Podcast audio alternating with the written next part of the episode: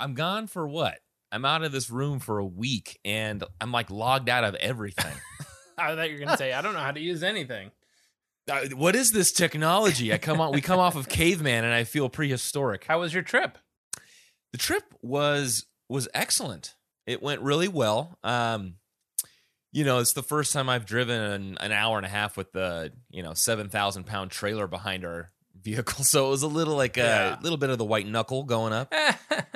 For people that aren't I, I took a lot of precaution with with the tow vehicle that we got you know the used tow vehicle and then the, the trailer we got um, i took a lot of precaution well you make the mistake sometimes and i made this mistake of watching videos on youtube of uh, like trailer failures Oh. like the top 10 trailer failures it's terrible man That's a yeah, bummer. um, um, is the yeah, is the white knuckle uh, part was- like wind gusts and passing? Well, the the white yeah, that absolutely K rails that uh, you know they do a ton of work in Southern California on Oh, the yeah. highways. You know, it says your tax dollars at work, um, but it's just you know they they put up K rails. There's two lanes. People are kind of trying to pass each other. These are highways where there's trucks. And that's the only You know, time an- the kid wants to show you something in the car. Like, hey, dad, look at this. no, you're not looking, Yeah. Dad. You're not looking. Not now, dude. Yep. So uh, it was a little nerve wracking going up, but you know, it was um it wasn't really anything anything spectacular, man. It wasn't uh it wasn't anything movie like. Snuck it But in. you know what? We we yeah, this is Jimmy Eat Pod.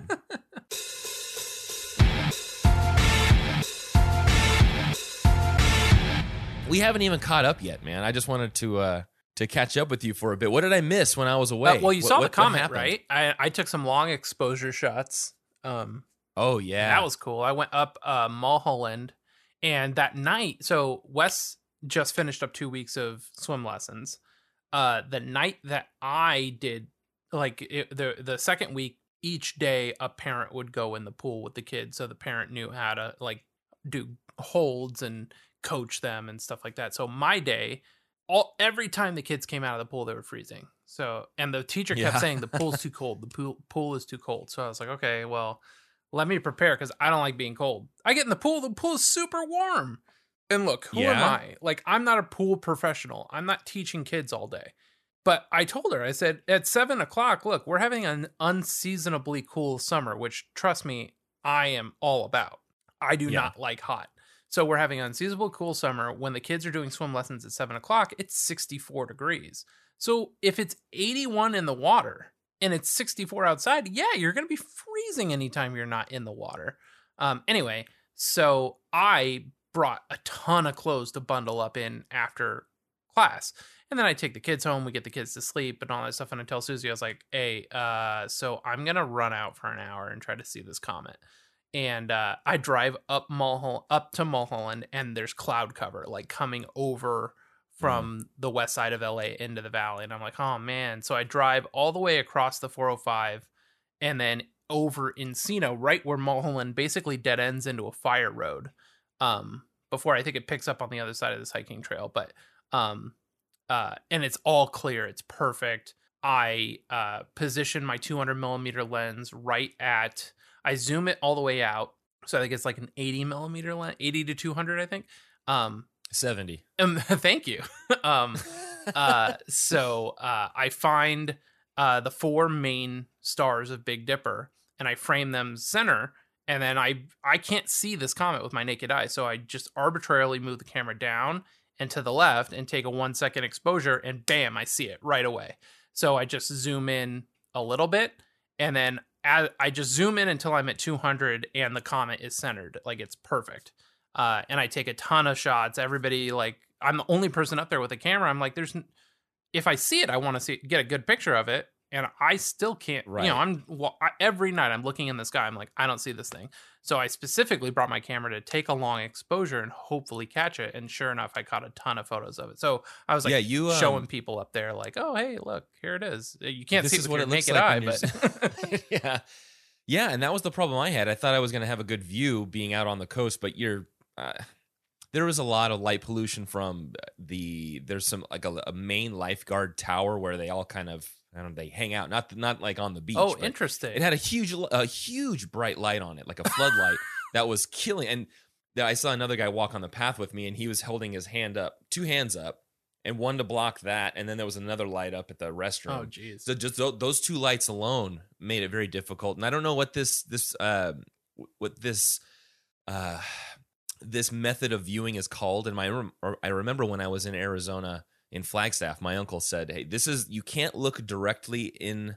Or in the sky at this, you have to look out of your periphery. Right. uh, You know, this your side view. Then you can see it. And I don't know what what that uh, that technique is or the phenomenon is, but yeah, I, I was able to see it Interesting. uh, on the you know not directly, but right. Yeah, that's weird. I think it has to do with the cones in your eyes or something. yeah, Yeah, I look it up once and they were cones. They were cones. One of my favorite lines.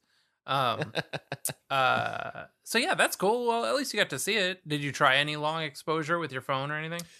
Uh, yeah, and they all they all came out super noisy, and, and I couldn't zoom in. It was just too. It was. Yeah. I just wanted to be there in the moment and enjoy it, and I was fine with that. Yeah.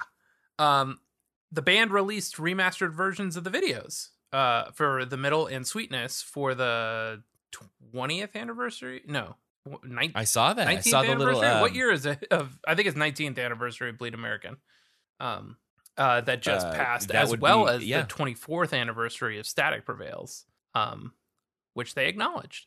Um, uh, yeah, I saw that today. Uh, I didn't. You know, I was just kind of catching up with all of all of my uh, social media and all the extra stuff that I'm you know yeah, associated with. I literally and I still that. haven't watched the remastered versions, but I it it looks like you know I know that there's technology out there. I get promotions on Facebook. It's like you know why why use this standard eight the standard definition when we can upscale it somehow and then it looks like it's just it, with any kind of high definition rendering up. I'm assuming that there is some kind of the same way that that like the clone stamp tool works is it's it's adding pixels in between right.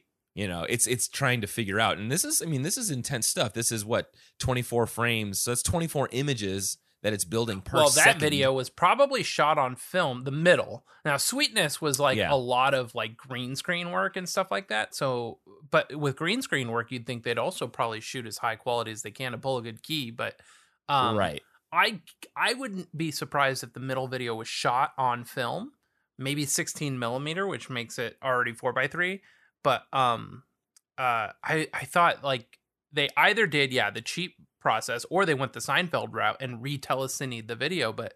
I couldn't imagine the record label. I mean, that song was huge, so maybe they'd put in the investment. But I just have to see the video. I still have to see the video to to make yeah the determination.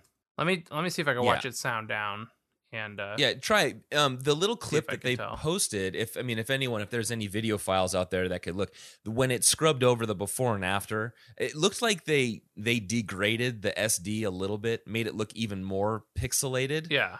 Um, so maybe that made the the HD better. But what it looked like to me was it scaled up, they sharpened, and then they added like a, a high contrast filter on top to to sharpen the edges, kind of like the high high pass filter in Photoshop, where Yeah. it's yeah, it's kind of like just a, a Yeah, it's an still soft around the edges on things.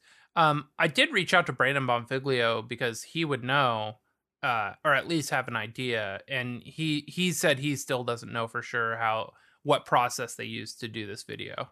Um, It could be magic for all we yeah, know. It could be Well, magic. that's kind of how he put it. He said, um, you know, there's these companies out there now that are doing these upreses, and they're just like literally like doing magic with these videos. Um, so I mean, a it's in sixteen nine, and you know, it's not four by three. right. Um, it it looks really good. I mean, here's the thing: is it looks a lot better than the original. Is that the kid from Malcolm in the Middle? No, it's not. I haven't seen this video in so long. Um. Oh, you know what I was thinking of? I was thinking of uh, when you see Jordan by uh, something corporate, Oh. and that that was uh, that was a kid that played. Um, you know, I think he's still in film. I looked him up on IMDb. He doesn't have the biggest roles, but he's still involved. He always played that kind of punk. Uh, I have to see this you know, the- video. Let's see. when you see Jordan. Yeah.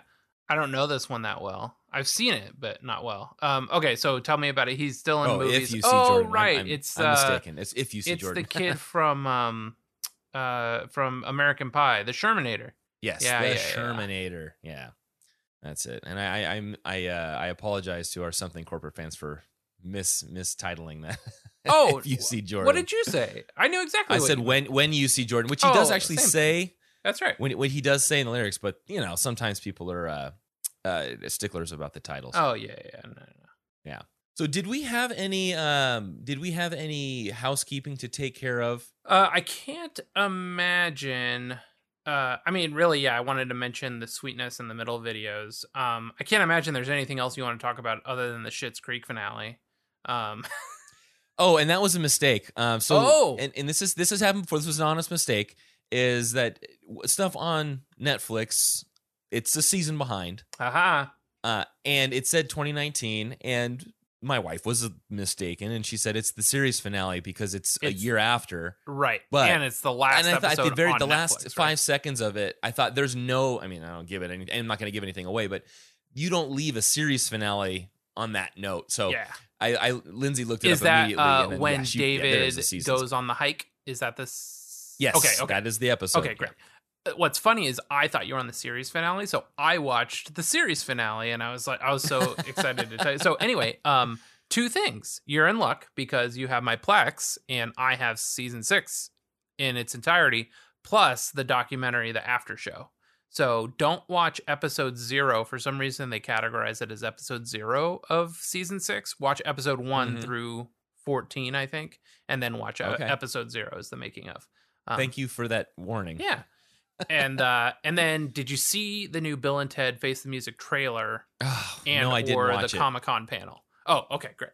So I did not. You did post though, so non heinous today. super non non non non non heinous. non non non heinous. uh it's terrific. The panel is great um and fun.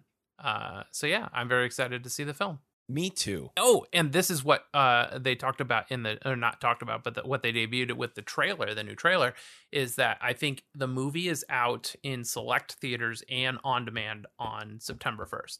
So I'll be able Oh, to see then it. we'll have it. yeah, Yeah, you will. very excited. We'll have it very soon. Okay, so uh, with that, talking about a movie, let's talk about movie like from Invented. Mm, one of my favorite tracks off of this album. Yeah, it's terrific. Mm-hmm. Um, the the message that it, that to me at least the message that that is um, that is uh, demonstrated in this is a little bit opposite of the sound that you get in this. To me, it, it does sound a little uh, upbeat, right? Yeah. Would you would you admit that it's it's got uh, or agree that it's got some like an upbeat sound? to Yeah, I mean, you even start with like this great, like almost like, I mean, well, we'll get to what it really sounds like later, but it it sounds like almost like a like a marching band cheer section, like yeah, fun, upbeat, like jam, and it really builds. Uh-huh. Like it, it's drums. And then in comes an acoustic guitar and vocals. Then the bass and the full drums come in. So really, the opening drums are real, like maybe they're programmed or they're claps. it sounds and, programmed to me. yeah. Yeah, um, that boom boom. and it is a trombino joint so you know lots Yeah. of programming on this record Yeah, and reading some of the uh, some of the articles, um, like the the press articles that they did, the interviews afterward, and they mentioned sending stuff back and forth to Mark. oh yeah Uh, they they would do their initial work in their home studio, and then uh, I'm not sure at this point. Um, what year are we at with this? Is this Uh, 2000, 2010 september 2010 10. Yeah, 2010. So I don't know what method they're using to send stuff. I mean, this is only 10 years ago. I'm sure there's some really high quality method that you can send stuff quickly. But they sent it off to him. He was the the um the computer guy yeah and he would do his programming. So that is absolute could have absolutely been uh, Yeah. Mark's work at the now beginning. i did not find a demo for this track but i wonder i almost wonder if maybe the original demo started with just jim and a guitar and then came in the drums and mark was like oh i have an idea like let's do a let's do a queen thing here right. Um, so yeah, uh, they've played it 39 times between two artists. 38 are Jimmy Eat World. One is Jim Adkins solo. Um, and all 38 times they played it, it was in 2010. So they haven't played it since 2010. um I will will when we get to the video part part I think we're going to find that that is oh, you're right. You're not- right. I'm so sorry. true. What? That's interesting. So what Right, that and I think he was- that uh, what's it called? Where I got the information from did not have the March 20th performance, but then March 20th of this year would be the first time they played it since 2010. Then Yeah, I have a little bit of. Uh, I mean, we'll, when we get to the video portion of that, there's a little bit of. Uh, I saw, you know, I, I saw that you had been on the video I watched, and you had posed a question which didn't get answered. But I did a little bit of snooping, so I'm I'm trying to figure out the timeline for this. Um, and then Jim also played this recently for his uh, acoustically, right? And at the very end of that, he mentions the last time they played that, and I, I want to say he said something like 2011. But look, he's I don't know how many times, how many shows they played in between. Right. It's it's an honest mistake. He maybe he just got the the year the last year wrong. He didn't remember this, but I'm sure on tour, you know what I mean. There's there's probably so many little things. Yeah. The video that we that the uh, the private gig that we'll look at, um, you know, I have I have a, suspicion on where and when that was actually played. oh. But okay, so we've got track five of eighteen. Well, I have five of eighteen here. Yeah, Uh, interesting. I have five of tracks are on seventeen, here? but I think it's twelve of- regular tracks on the on the record. I'm holding the record. Yes, here, five of so, yeah. twelve. And does yours have the liner notes in there? It sure does. And I have Or no. at least the lyrics listed because there there is one uh, lyric that I wanted to check with you on. I've got one, and I'm assuming that two, over uh, three, during the bridge adjustments. Okay. All right, cool. All right, well, we'll get into that. So this was, yeah, released September 28th, 2010, recorded at Unit 2, but then also uh, postal serviced back and forth between, I- I'm assuming Mark Trombino was out here in LA, Probably, yeah. right? Send it, um, sending it back, some of the tracks, sending them back and forth to Mark on, on what he would uh, weigh in on at least, right? Now let's Yes. see here. We got, do you want to go through, uh, do you want to go through the lyrics Let's, here? and I'll uh, I'll tell you what is All in the lyric book versus what's on where I got mine. Genius. Okay. Yeah, okay, and that's the same place that I got in mine.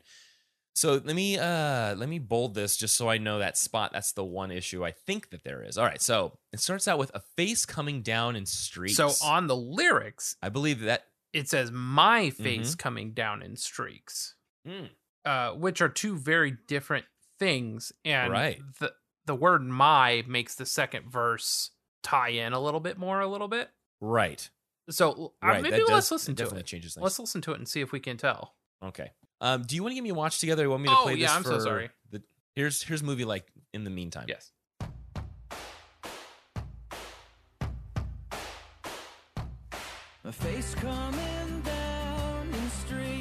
Definitely a face.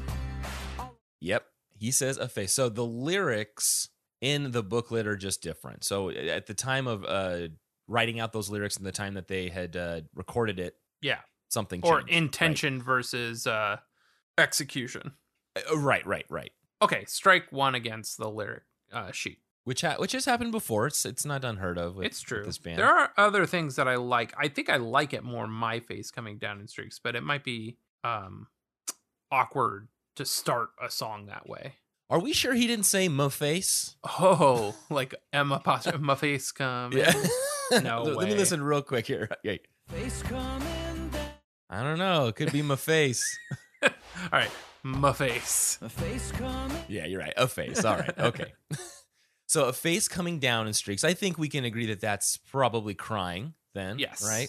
Okay. So somebody in it in the lyrics book, it's this person, the the reader or the um the protagonist here is crying. Um, all alone with your things, the apartment still ringing. What a what a cool way to say. In my in my mind, I'm thinking they they just he's still alone in the apartment.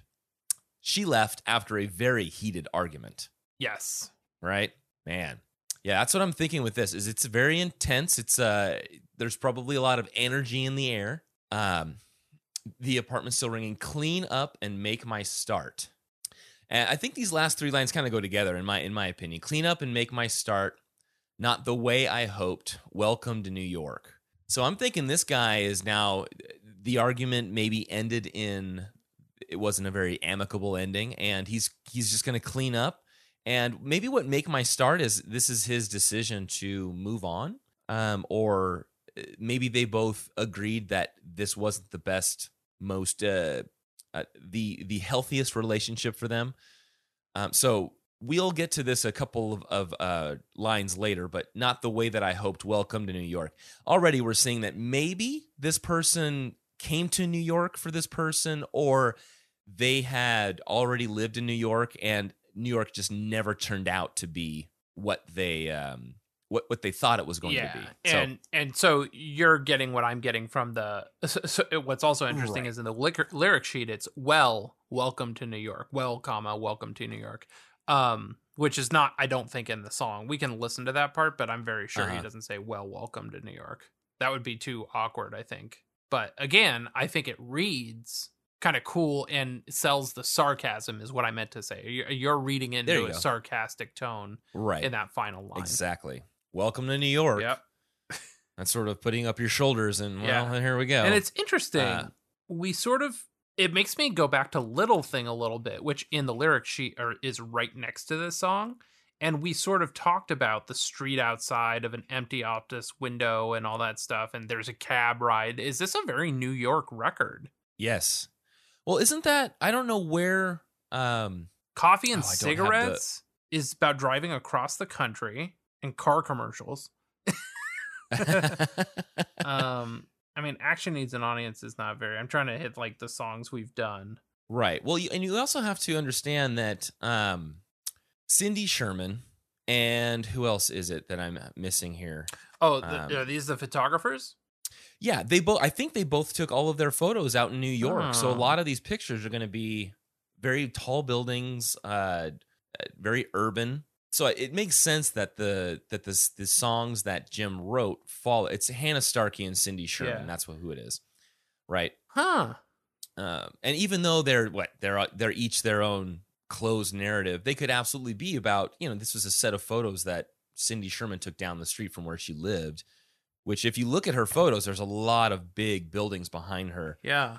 We still got to Uh, get the and it- book that this uh that this record Yeah. is written from. Mhm. But yeah, so interesting. Now it makes me almost think like should this song have although I love A Heart is Hard to Find as an opening track. I love the idea of the album this song builds so much. Um I love the Yeah. idea of an album opening nice and quiet and building up to a part, especially when he says "Welcome to New York," and then it's like, "Oh shit, this is the New York record." This is not at all how they planned for it to be, but now I'm making this narrative in my head. right which could yeah could be what they were going for here was um you know they they could be isolated pieces but you could totally make a a, a sequence of events here yeah. with some of these tracks Okay, so we made it through the first verse, and I do think your your interpretation is that a girl has left the apartment, and the guy is uh, gonna clean up, make his start somewhere else, away from this girl's apartment where her things are. correct And you did say we'll look into some things a couple lines later. Is it about verse two? uh, yes yeah and i meant yeah about verse two Do you think then that verse one and verse two are two different points of views, or if the lyrics intention was supposed to be my face coming down in streaks, that makes me think mascara. Is this written from the point of view of a girl? it could absolutely be i didn't put that um i didn't i didn't think about that I And see. normally Because of and some lines in the second verse. Right. And I don't know why it what you know, you just kind of choose something mentally from one person from from one gender's perspective. Right. And you know, I try to be sort of ambiguous of that with when we go through these, but this one my my mind just went to a guy that's still I don't know why she would leave um because it doesn't really make it obvious there. It does in verse 2, but not in verse 1. Right. It, that could be either and down in streaks makes way more sense with mascara. Right. Oh, but a face coming down in streaks, like, oh, this girl is crying. You know what I mean? Right. My face definitely changes that perspective there. Yeah. Hmm. Anyway, let's hit the chorus. Okay, so nothing movie like, which is uh, not how I felt, man. It, New York fulfilled every, and I've mentioned this before, man. New York fulfilled every movie trope about New York Yeah. that I had in my mind that I knew of, with the, you know this the steaming, uh, the steam coming up from the sewer pipes and from all the that. Yeah. sewer. Oh, the lights, the late night life, walking from block to block, and just Yeah. the pizza, all this stuff. I so absolutely love that city. Yeah. yeah, and I imagine that's in this in this uh, this is what Jim has in his mind is that the the photo that he's looking at evokes real emotion, something that you wouldn't expect to see in such a big city like that where films are made and and uh, you know all this it's it's the setting of all these big huge you know people coming in to Ellis Island all these an early time in our country's history and all of this and then you see this realistic thing of maybe this is a photo of two people breaking up Right. and this could happen anywhere so yeah nothing movie like um and nothing magic people just tire and this is where i think um I, I always thought it said people just tired to fight the constant battle. Um, but it's nothing movie like and nothing magic. People just tire to fight the constant battle. And I'm thinking of a battle within. Maybe it's um, not necessarily the battle that just happened in this apartment, but more of a battle within. It's somebody that maybe it's two people that are trying to be someone they're not, and they're trying to keep it together and they just have to they just got came to a realization that look we're trying to be two people that we're not let's just split so that's what i'm seeing with the chorus with what they're saying there and uh, the last couple lines of the chorus waiting to see a sign then you've seen the best already so if you've gotten to the point where you're looking for some kind of hope then you've already lost you have uh, you're only you've already passed Right. the best the best that there was The fact that you're waiting to see something else, uh, me, you're uh, Yeah. Take a step out. everyone's and left look the at theater, yourself. dude. Yeah. yeah. um, interesting. A So great analogy. uh, another way that I'm wondering, because reading it out is different than hearing him sing it, right? Is is New, the city of New York? I guess you touched on this. Nothing movie like and nothing magic. Um, which also the lyric book doesn't have the word and in there, so it just says nothing movie like nothing magic. Um, so I wonder if these are the demo lyrics. You know what I mean? Um, sure would love to find a demo. right uh so um people just tired to fight the constant battle um makes me think of you know those like uh shots there what is it like mike uh the michael j fox movie where he's like a child actor turned agent have you seen this movie Mm, Um, if it's Michael J. Fox, what mid '80s? Yeah. I may have seen it a long time yeah ago. uh, well think of it like any uh, think of a movie that takes place in new york and there's always that long lens shot of a sidewalk with a billion people walking up and down it um Oh, i think yeah. of that when i think of that line um and the constant battle could just be like the difference of you and me taking a vacation to new york and actually moving and living there with a significant other who you've just had a fight with the city kind of takes on a different uh shade right? So no longer Right. is the city movie like or magic and all of these people walking up and down the sidewalk in a long lens shot um uh are just oh, what am i thinking? Oh, is it uh the rat race you know what i mean like oh yeah, yeah. um they're just uh they're just grinding to get by right and then um if you're grinding to get by and hoping that uh that something better is coming around the corner waiting to see a sign uh then uh it ain't coming you know yeah, I think that that's a good. That line is a good preface for waiting to see a sign. It it preps that line up. right when you think of it that way, um, they're just uh, people just tired to fight does not make sense. Even though that's what my my mind that's what i always thought Um, it was too yeah. deciphered. But people just tired to fight is sort of a somebody saying this, explaining to somebody this is this is like a a, a cautionary. Um, not really a tale, but it's just somebody saying that, dude, you're gonna you're stuck in the rat race. You're Yeah. you're gonna constantly be going the the grind of, of working nine to five, um, doing that whole Amer that's the stereotype of the that American you know the American dream and all this Yeah. is just It's interesting. Verse one, if we take, yeah, no, it even says not the way I hoped for. So verse one and two are first person, and the chorus seems omniscient. So it's almost like we're, if, if you think of like, uh, I'm, I'm listening to Real Friends, Fake Doctors, or Fake Doctors, Real Friends, the Zach Braff, Donald Faison Scrubs rewatch podcast. Uh-huh. um and uh they talk about this one episode that zach directed and uh, they got this huge jib arm to go in and out of the hospital windows as scenes were playing out.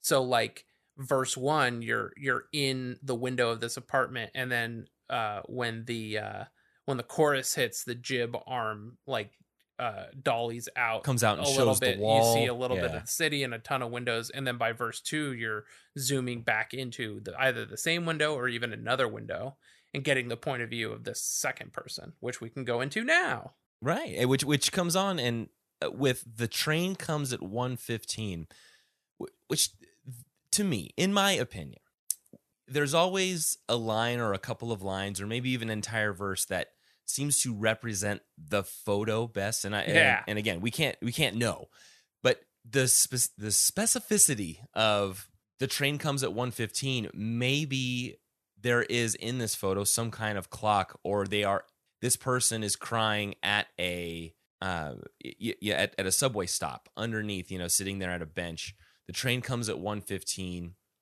uh he said maybe i'll leave give you time let you think. So she's left this apartment at this point right? Um she maybe wants to let things cool off for a bit. Uh even though she heard him say maybe i'll leave give you time let you think what i feel like she knows is going to happen is they're just going to this is this is them doing fighting this constant battle. They're just going to inevitably end this relationship Yeah. you know? Um and that's what these last three lines uh what i wrote down for this specific line is don't know just what he wants now we're from her perspective but no it's absolutely the, the entire verse two could certainly be from her perspective Right. uh, don't know just what he wants because I'm all that I've got, but this time I'm on it. Right. Maybe she's realized that she needs to just uh, invest in herself for a bit um, and be away from him and maybe be away from New York. And that's what she, the train is coming. Yeah. Uh, I don't know if, if Subway would work or the, the, uh, the L would work well there, right? I feel like this is like Grand Central. Yeah. So, yeah, the train could certainly be taking them away. Yeah. I should have pulled up. So I of course I went to Metrolink um train schedule and I was looking for a train that leaves at 1:15. I found one that leaves at 1:14 p.m. Um but I'm still scrubbing, but I actually should have looked at uh whatever they call the train in uh in New York. I think they just say the Metro. If you look at the Metro, they have a Metro Let's list. uh, um, because I don't want subways. I want something that's going to go on through Grand Central, like a big train, like a train that goes up to the Poconos or something. Right, and it's got like a steam engine Yeah. or something that they. Where the hell is this thing coming from? uh, yeah. All right, so I'll keep looking for that while we while we go. Okay. yeah. So the verse the verse ends with um with this uh, person here, the let's say the female is just realizing that uh, you know at this time I'm on it. I'm taking this train. I'm making the move. Uh, even though they were probably trying to make it sound like things could work out, they both understood that uh, the realistic view of this is that um, their relationship is just they should just move on. yeah. Um, now there's a couple again- notes that are here. Um, Hit me. One is that so in it's just punctuation uh for this first bit. After he said in the lyric sheet it's a colon, not a comma, which is just stylistic choice.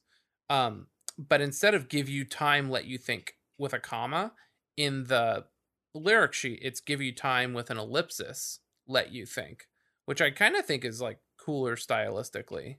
Um Yeah. but I don't know what MLA says like Um, yeah, and I always wrestle with: Do you capitalize the the the first letter of the word after the colon?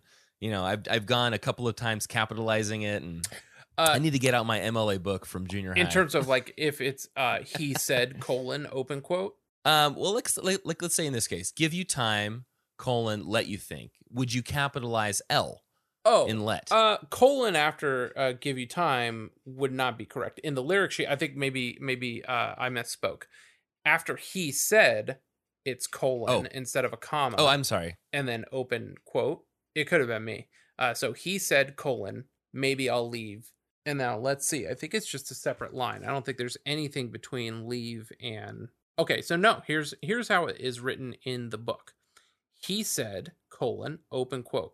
Maybe i'll leave period. Capital give you time. Ellipsis let you think. Lowercase Oh, wow. l um Oh, okay. which I think is like a cooler. like, It seems more conversational, um, when it's written out that way. Uh, and again, you'll never hear him sing it differently because of that. Um, and Right. then don't know just what he wants. Now, what's interesting, and I want to hear a demo of this if it exists. There's only one last line, and it's "I'm all that I've got," not "cause," just "I'm all that I've got." And but this time I'm on it is not even part of it in the lyric sheet. So that's curious. Don't know just don't know just i'm trying to think of how it sounds don't know just what he wants because i'm all that i've got but this time i'm on it so don't know just So yeah, Just- in the lyric sheet it does say don't know just what he wants, but cuz I'm the word cuz Hmm. is not there. Uh don't know what he wants. I'm all I've got. Like, yeah, I don't know how he would have sung it in a demo. Train One, at two, 115. three, four, five, Baby. I'll leave your time, let you think. Don't know just what he wants. I'm all that I've got. Maybe he said, "Well, welcome to New York again." Mm-hmm. um, but yeah, but this time I'm on it is not in the lyric sheet, okay. and I'm on it. I assume the train, like the train comes at 115. Ooh, you know what? I thought this was actually um like I'm on the ball. I'm I did too. I've, I've got my until I sort my- of like zoomed together. out and was looking at the verse as a whole. Right. You open the, the the line, the open the verse with the train comes at 115, and then like what? he, yeah. You never refer to the train again. Like why mention it? Yeah. Um, he said, maybe I'll leave, give you time, let you think. Don't know just what he wants because I'm all that I've got, but this time I'm on it. So going back to verse Hmm. one, clean up and make my start, not the way I hope for. So she's getting the fuck out of this town. The most Yep. pop punk thing you can do. Um, yeah, I don't know. This song is well written, dude. yeah, it is. I like the story. Fuck. Do I like this record? Dude, you do. there's a lot, you know, there's so many people that you know going through the community stuff reading that this this album doesn't get its its due respect and all this it's I you wish know, a I lot guess of people know that it's uh, it's a dark horse, man. which is a great Katy Perry song. um, uh, I think I took umbrage, which is a word I don't use often, um, but I heard today on Dax Shepard's podcast. Um, I took umbrage with Jim writing music and songs not from his own perspective. Um, but as I've grown older, I've found that lots of people are just songwriters. They're just storytellers. And like maybe that was what he was going for and I and maybe it was just bad branding. You know what I mean? It's the defund the police of albums. Which is like a great idea with a t- a, a bad slogan.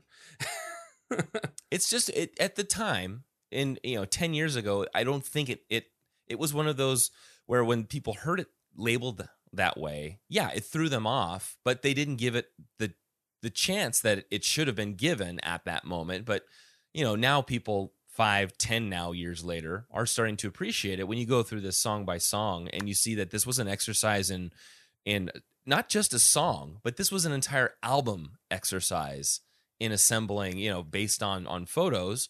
And there's a lot of these songs that we're finding are really well written. Once you get down, you break them down lyrically, and you can see, you know, what Jim did with these. I don't know how much time he spent. I know that he spent what 10, 15 minutes looking at the photo, and I don't know how long it takes to write songs. Yeah. uh, you know, each of these could have been different. Some could have been over the course of a week or two. Some could have been a course of an hour. Well, and as we've come to learn lately, is they'll sit on an idea for years and years and years. So maybe they had a song that they couldn't figure out, and then they were like, "Oh, maybe I could take that song and apply some of these feelings I uh, or emotions I get from this photo to that." Right. Like, I wasn't that guess the case that's what they felt. stop. Oh, maybe did we? We haven't done "Stop" yet, but "Action Needs an Audience" No, was one haven't. of those songs they said was around for a while. Oh yeah, yeah. Um, so yeah. And now what's interesting is the bridge is not written at all in the lyric sheet. And you know, I didn't even know it existed until I started hearing covers of this and then Jim singing it acoustically. I had no idea this is what. Let's take a listen to it because I'm looking at the lyrics and I listened to the song a ton today, and I don't know what the All right. the you know I'm gone part I can hear, Yeah. but as a Yeah, and that's and that's all I heard too. You have to be, listen very carefully. I'm hoping you can hear this through the uh, the VoIP. Here we go.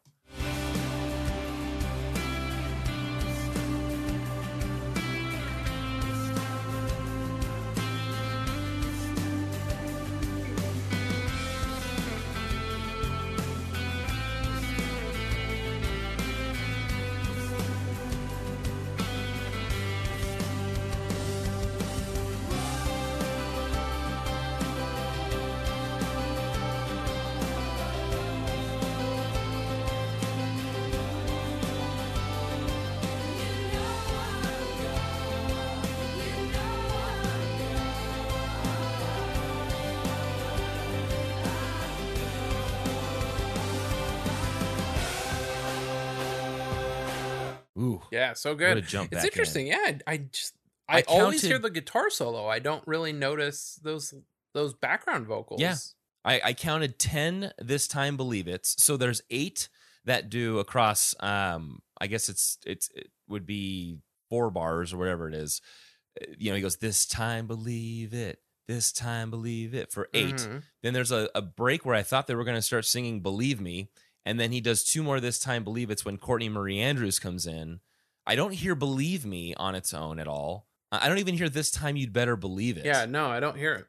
Now you said that you heard you heard people singing it in the covers, and when he does it acoustic, so I'm interested to hear that part. And there was a cover that I listened to that was a couple years before, and I, you know, I- you might know when he did it acoustically last, where he would- did it as Jim Adkins. Um, but there was a cover from three years before this most recent, you know, in in May Uh-huh. of this year when he did his little acoustic thing, where he did it. The guy that covered it did it the same way, and you know, it had to. Jim had to have done it, performed it that way Interesting, yeah. earlier, but I didn't look at when it was performed by Jim Adkins acoustically, or or I don't know. We'll listen to it. I think they. I can't remember when I listened to the private gig show. Did they sing it this time? I believe it. This time you'd better believe it. We'll we'll listen to that again when we get there. But yeah, that bridge was totally new for me. Reading out those lyrics, which is this time I believe it. Oh, interesting. So yeah, the one time that it's credited to Jim covering a Jimmy Eat World song is that March 20th, 2020 performance. They just didn't attribute it on setlist.fm to Jim doing it. So then we just have to watch them playing it live. Maybe they without, did it at I- a I know radio they- show or something, like at K Rock. Well, that was that was one of my uh, suspicions on that video that you had commented on was Mm, I see. something that could have been like that. I see. Okay. Uh, yeah. Okay. So we've got the bridge. Uh, Before that, the chorus comes on again, and then we've got then you th- he re- reiterates three times, not just the once, but now three times. Then you've seen the best already, and then it goes into that long, um, that long, hard to hard to hear bridge of him saying, "This time, believe it, believe me. This time, you'd better believe it." And then both of them singing, "Whoa," which is way more prominent than what's being sung underneath, which is, I believe, Jim saying again, like maybe even an eleventh and twelfth time, is "This time, believe it." right. and then the end of the bridge you know i'm gone and i don't know if that's you know going back to verse one clean up and make my start if that's the guy leaving and moving on to his own or if it's you know i'm gone if that's her i got on the i got on the train the train left Right. we're hitting we're hitting the poconos right That's right. oh yeah, I got. I'm supposed to be looking at train schedules. Okay. There's too many trains. uh-huh and after the bridge it's the chorus uh once again and then the outro is just a repetition uh after the chorus saying then you've seen the best already is three more times then you've seen the best already and at the outro that's when you know you were talking about about the beginning the beat kind of gives you this kind of cheery um clappy kind of vibe but at the end the outro they've got that nice uh the couch tambo comes in there and then they got the claps Yeah, totally. zach Dude, these train in. times are impossible to read. This isn't happening. train times are always odd Yeah. Uh, aren't okay. they they're they're not. I'm gonna give you this one. uh, The speci- Woodside. oh, let's see. Uh, it's the station before Penn Station. Where did it go? Oh my god! It's so the the print. It's so fine. Are you looking at like a digitized version of uh, like a pamphlet they would hand out? Mhm, Exactly. Monday through Friday, beginning July 13th, 2020, westbound to New York, Brooklyn, and Jamaica, Queens on weekdays. So between Penn Station and Long Beach, the Woodside train leaves at 1:15. so, you know, do with that what you will.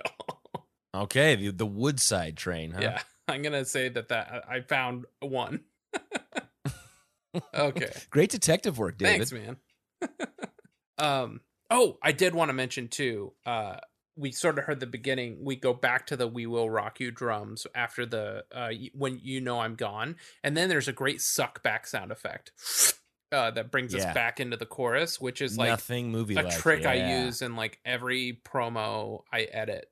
Like has like we have a whole thing. It's called 23 greatest hits, and it's just a sound effect of like hits and suckbacks and cymbal swells. And we have like ones that we always use all the time. And I always I just put a marker on like the peak of the thing, and then I just jump to the marker and I listen like, oh, this one has chimes out of it, or this one has like is is like a has a boom in it and then I'll I'll just cut it in and then I'll trim it back so it has the beginning suckback part. But anyway, I love suckbacks. They're great. That's what Yeah, that's what we call them at work. is I that don't the know technical- the technical term, yeah. Um Well, I was gonna say, how do you search for stuff like that? Because let's say I'm in, uh, you know, I, I'm at CSUN doing my final project. I mean, thank goodness that Goo- Google can kind of decipher what you, uh, st- y- you, you know, start with the general term garbage comes out of your mouth. whooshes. Whooshes is the gen- general term, and usually, if you find a good whoosh pack, it has uh, good cymbal swells, and uh, and then a lot of time I'll just take a cymbal sound effect and I'll reverse it, and then I'll make my own suck back. So Ooh man, yeah, Yeah, see, and I was kind of creative with that. I had a video that I made uh, at CSUN called "The Shack," and I had throughout the the last minute and a half was I want to say it was something like a single C note, like C one or C 2 Uh-huh. So it was a low C note that I just smashed and let it ring out for a minute, and then I reversed that. So at the end of this film, it went whoop. Oh, Yeah, that's tight. uh, the, this isn't quite the same. Um, but I was cutting. yeah, this a- is much faster. Uh, oh no, no, no. Uh, I was gonna give an anecdote of me Oh, okay. uh, recording myself playing a chord.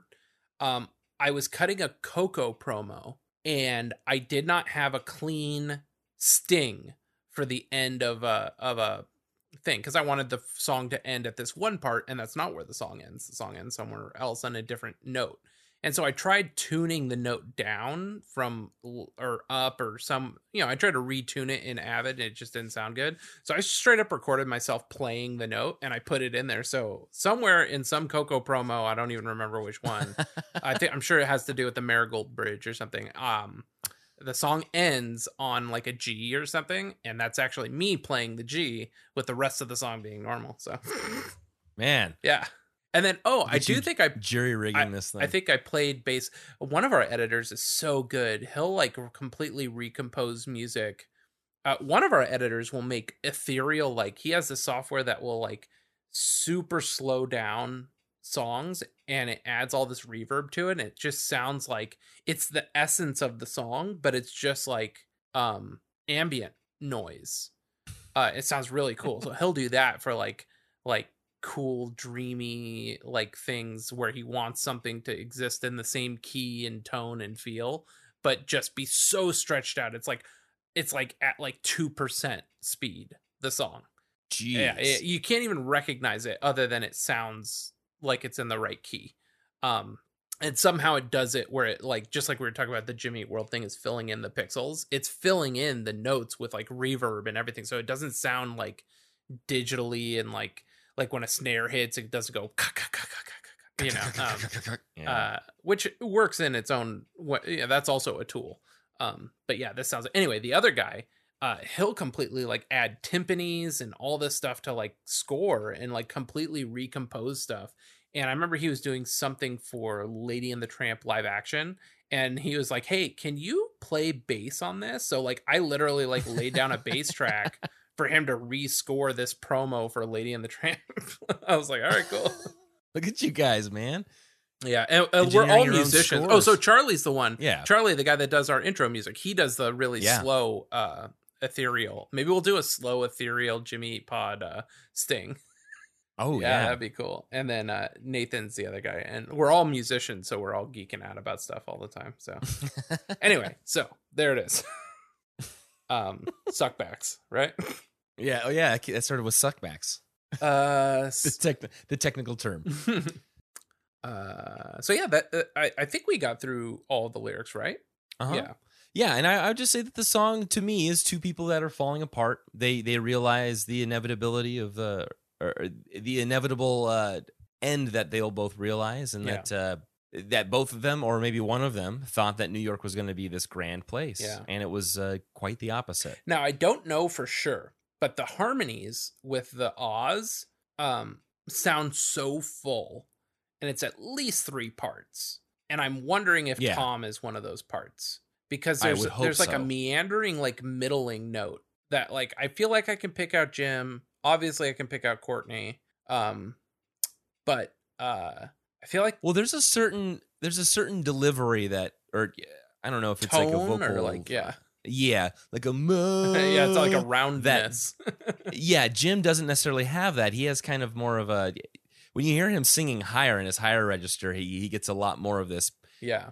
But it's it's more of like a nasally higher pitch that that uh, Tom just doesn't get. So I would hope that that's Tom in there, and then there's Courtney Marie Andrews on the very top. So where do we know Courtney in. Marie Andrews from? What did I say? Backing vocals. Um, she does vo- backline vocals she's just a backing vocalist. So she's she was from- like seventeen, fr- yeah. right?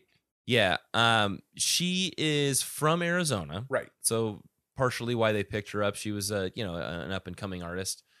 Uh, and then Rachel Haden does show up in Stop, but Stop was originally written for um, Chase This Light. That never showed up on that album, so they brought her back or had her recorded for Stop. Oh. When we get to that, we'll we'll investigate. I was that. Wondering why. this- I mean, uh, you have female lyricists and, and vocalists all over your record, please. Um, but it did Yeah. seem weird that Courtney was on like Heart is Hard to Find, movie like Coffee and Cigarettes, Cut and Invented, and then Rachel Haden was Mhm. on Stop, not Courtney. She can't sing on that one, Right. So that's interesting. I didn't find Right. that. All right, cool. Yeah. Um, Yeah, so she's still yeah, she's from Phoenix, Arizona. Um, and she did her first album in 2016. So yeah, she was uh she was just making a name for herself with yeah, man, how cool is that? She was like, Jimmy Eat yeah, she was touring with the band. No, I remember she it was Yeah. like she was not 21, so maybe she was 20 when she was touring with the band, but like um on this record. But yeah, I remember I saw her at a bunch of dates, and I was like, "Who's this?" and I think because I was used to seeing Rachel, so I was like, "Who's this girl?" hmm Um, Totally different look, you know, longer, more. uh, I don't know how, how you would describe the hair. I you know I'm not a I don't get my hair done like that, but you know it looks definitely more uh folky sure, yeah. Uh, I think she has compared to Rachel Haden. bangs, right? Yeah. Um, and okay, uh, I have a little thing, two things, and maybe we could talk about if we've seen them or not. How about that? I've got. Okay. I searched the band's Twitter. One of my search things is I searched their Twitter for anything they've ever said about the song. They were really on board with twit.fm for when that was a thing. Um, uh, I never could figure it out, so I never paid attention to it. But I it, somehow you were listening to music on Twitter. I don't know. Um, so outside of that, I did find movies that the band has commented on, and then I was like, oh, this is that many. So then I just found movies that Zach had commented on, and there were lots. So let's go through the movies that Jimmy World has commented on. Uh, let's go all the way back to 2008 got Gigli and To the Limit going to have bad movie smackdown on one of these long drives. Oh man. I've never seen Gigli or To the Limit. Have you? I have not. Okay. Which one That was, was Gigli? Was that a Kevin Matt Smith Ben. movie? I uh, I want to say it was uh, Ben Affleck. If it's got Ben Affleck in it, I think they were um they were pretty uh close, right? Totally. Yeah, yeah, yeah. Yeah, and it was it was him and uh, Jennifer Lopez. Wow, two and a half out of ten on IMDb. Wow. My goodness. Uh, no, that is not a Kevin Smith joint. That's just a Martin. Br- No. Oh, so this is when they were Bennifer, and it was like uh, I think the whole thing was Oh, like they were like a power couple, and now they're doing a movie together. Uh, I think I have to see this movie. Ah, I you know good luck. Watch the trailer. It's two and a half minutes, and then then after that, It's got Chris Walken in it. Wow. wow. Height of his powers. Um, so uh, here's what they say. Uh, on Ju- uh, July 3rd, 2008. Same day. So I wonder which one came in first. So this must be pawn shopping for bad movie DVDs in Kitchener. Is Kitchener a place? Let's see. Yeah, Kitchener is a place. Really? yes. I've never heard of it. Kitchener, Yeah, it's in, uh, Ontario. Canada. Okay. So they were in Canada July 3rd, 2008, looking for bad movie DVDs, left with Gigli and To the Limit. That's tight. I like that. Okay. 2011, watching Zombieland on the bus. Great movie. Bill Murray for the win. Um, I like Zombieland, and I thought Bill Murray was great in it. I think that was like one of the last good things I liked him in. Yeah, that was the last the last thing I saw him in. Uh, Did you watch a very Bill Murray Christmas or whatever the Netflix tried to do? I found it unwatchable. I did not. No. Um, I liked him in the Ghostbusters movie. Um, I'm excited to see him in the new Ghostbusters movie.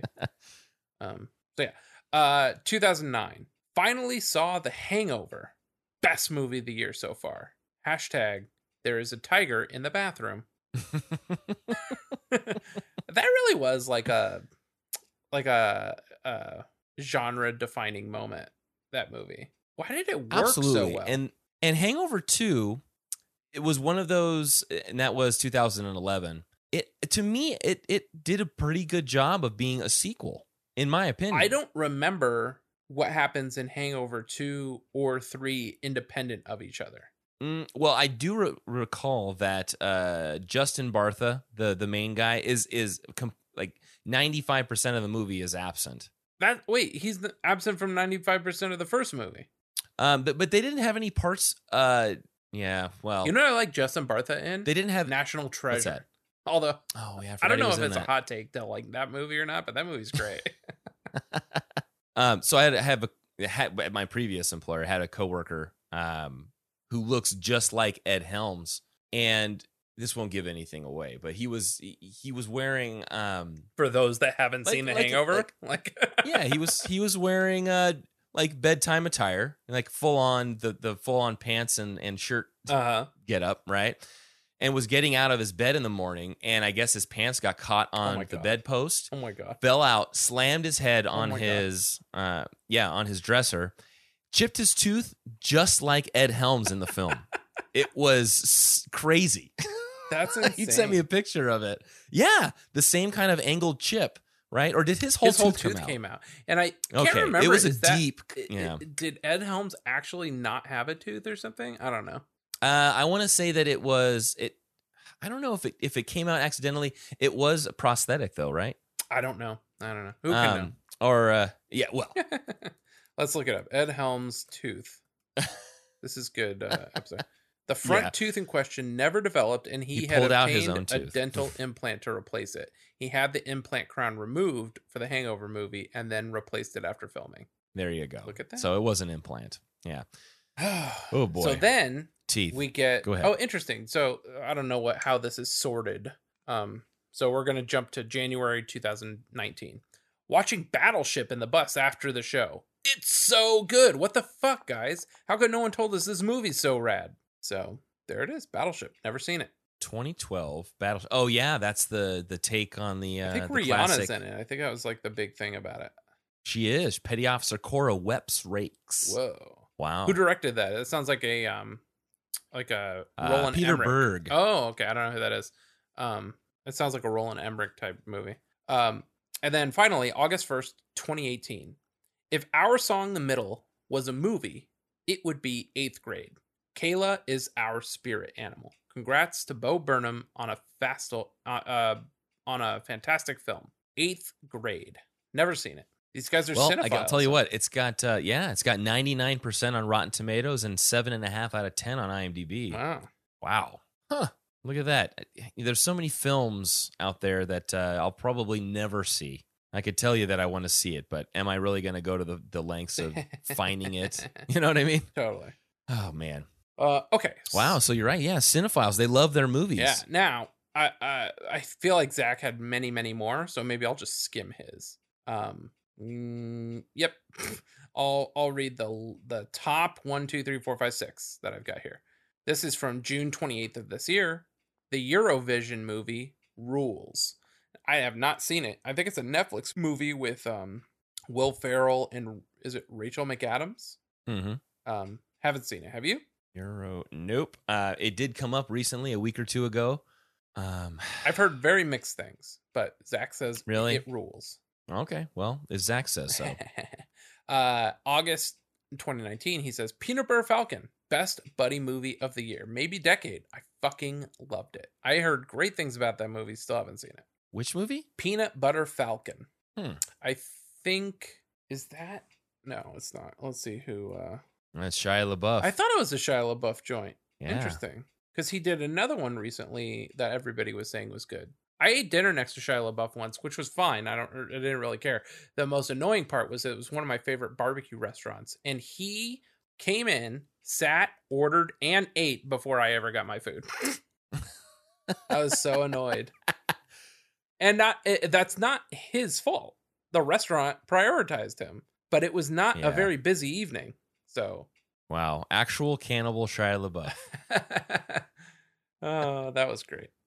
um, but Wow. Uh, yes. No, I was going to say I saw. Um, uh, go ahead. Go ahead. Whatever you were going to say. Oh, I was just going so go peanut butter falcon. Okay.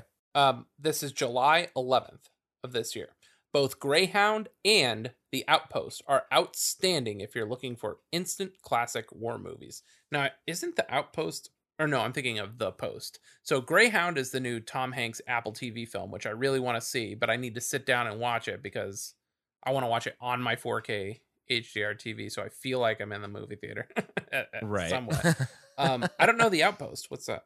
the Outpost, uh, directed by Rob Lurie. Oh, Rod Uh, it's got Orlando Bloom in it. Oh, I have history with Lo- Rod Lurie. Okay.